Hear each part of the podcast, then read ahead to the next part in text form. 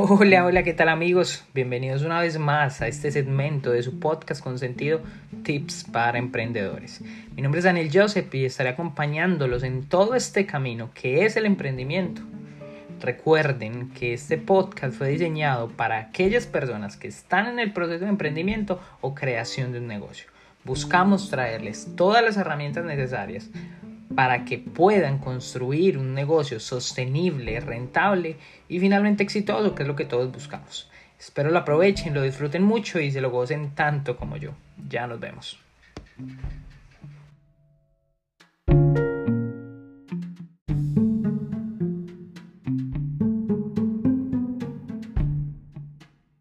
Bueno chicos, en este nuevo capítulo les hablaré de un tema que sin duda creo será de vital importancia para todos aquellos que están en el proceso de emprendimiento, pero también les servirá para cualquier momento de la vida, y es la resiliencia. Les digo con anticipación que me gusta meter este tipo de temas dentro de el enfoque principal que son los podcasts con sentido, que es llevar una vida de éxito, que es lograr el éxito en la parte eh, laboral pero me gusta meterlo precisamente por eso, porque yo creo que no hay éxito en, en, la parte profesional, en la parte laboral, si no tienes una vida de éxito. ¿Ya? Eh, pero ¿qué es la resiliencia? ¿Para qué sirve? ¿De dónde salió? ¿Cómo se mastica eso?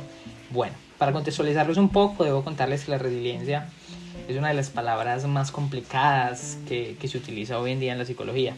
De hecho, el término es muy nuevo. Eh, el concepto como tal es muy nuevo.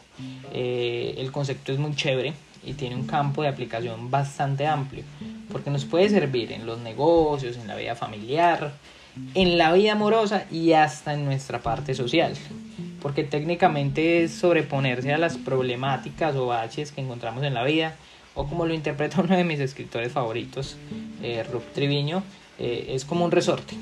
¿Qué pasa con un resorte si lo contraemos o lo ajustamos y luego de esto lo soltamos? Sencillo, este resorte va a volver a su estado natural, eh, se descontrae y ya está. ¿sí? Continúa cumpliendo sus mismas funcionalidades y debería ser una capacidad que, que sería un éxito que todos la tuviéramos. De hecho, el libro que, que, he querido tomar para hablarles de este tema es de su autoría y se llama Oiga Pa. En este libro el escritor nos, nos cuenta un poco de su proceso, de su crecimiento, pero finalmente ahonda bastante en su proceso resiliente y cómo tomó este concepto y encontró algo así como su ikigai de vida, que es otro concepto que me encanta y lo hablaremos en un capítulo más adelante, porque creo también que, que es súper chévere tenerlo en cuenta. Eh, porque para él es la mejor respuesta y de hecho para mí también lo es porque capté total el concepto que nos quería transmitir. Es la mejor respuesta al momento de mayor coyuntura que puede tener una persona y es sin duda la pérdida o, muerte de un ser querido. Nos cuenta cómo logró perdonar, cómo logra sobreponerse a, a la situación. De hecho, quiero decirles que es de admirar porque él logra perdonar en muy corto tiempo a la persona que, porque una cosa es perder un ser querido por muerte natural, otra cosa es que te asesinen a tu ser querido, porque comenzamos a alimentarnos de sentimientos innecesarios y para él fue todo lo contrario. Para él fue un proceso de crecimiento, de ahí el tema de que hablamos que a veces todo pasa por algo, todo tiene un sentido, todo tiene un lineamiento. ¿ya? Eh, desde mi punto de vista personal, tengo que decirles que haber encontrado este tipo de herramientas que se me hubiera parecido en la vida este tipo de libros y este tipo de personas y tenerlas como tan cerca y poder compaginar con ellos me ha permitido ser un éxito total.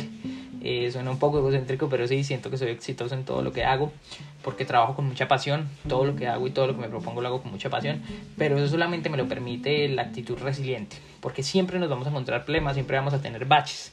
De hecho, hay otro libro que, que me gusta mucho y habla un poco del tema, que es la receta del éxito de Juan Manuel Barrientos.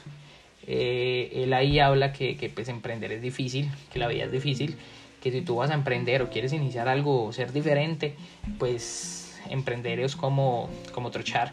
Y tú cuando vas a trochar no te vas a una calle pavimentada, te vas precisamente a eso, una trocha que pues para los que no son colombianos, para los que no son nacionales, una trocha es una calle destapada con muchos huecos de hecho, eh, se utiliza mucho aquí en Colombia.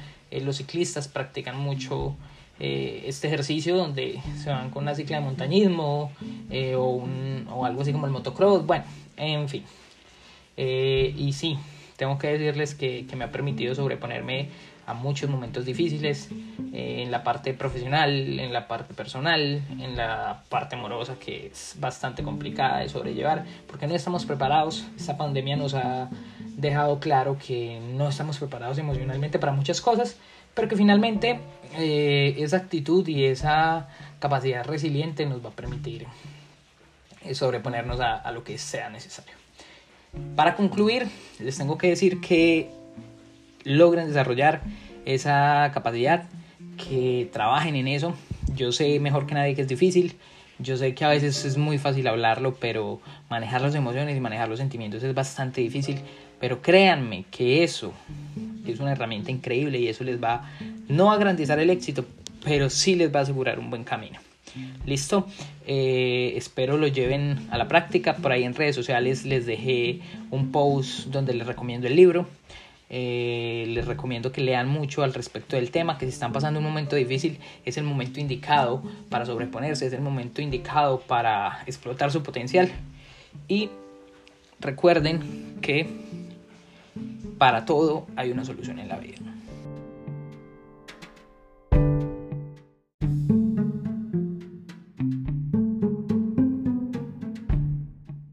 Hasta aquí el capítulo de hoy, espero les haya gustado mucho, lo disfruten, lo aprovechen y hasta una próxima ocasión.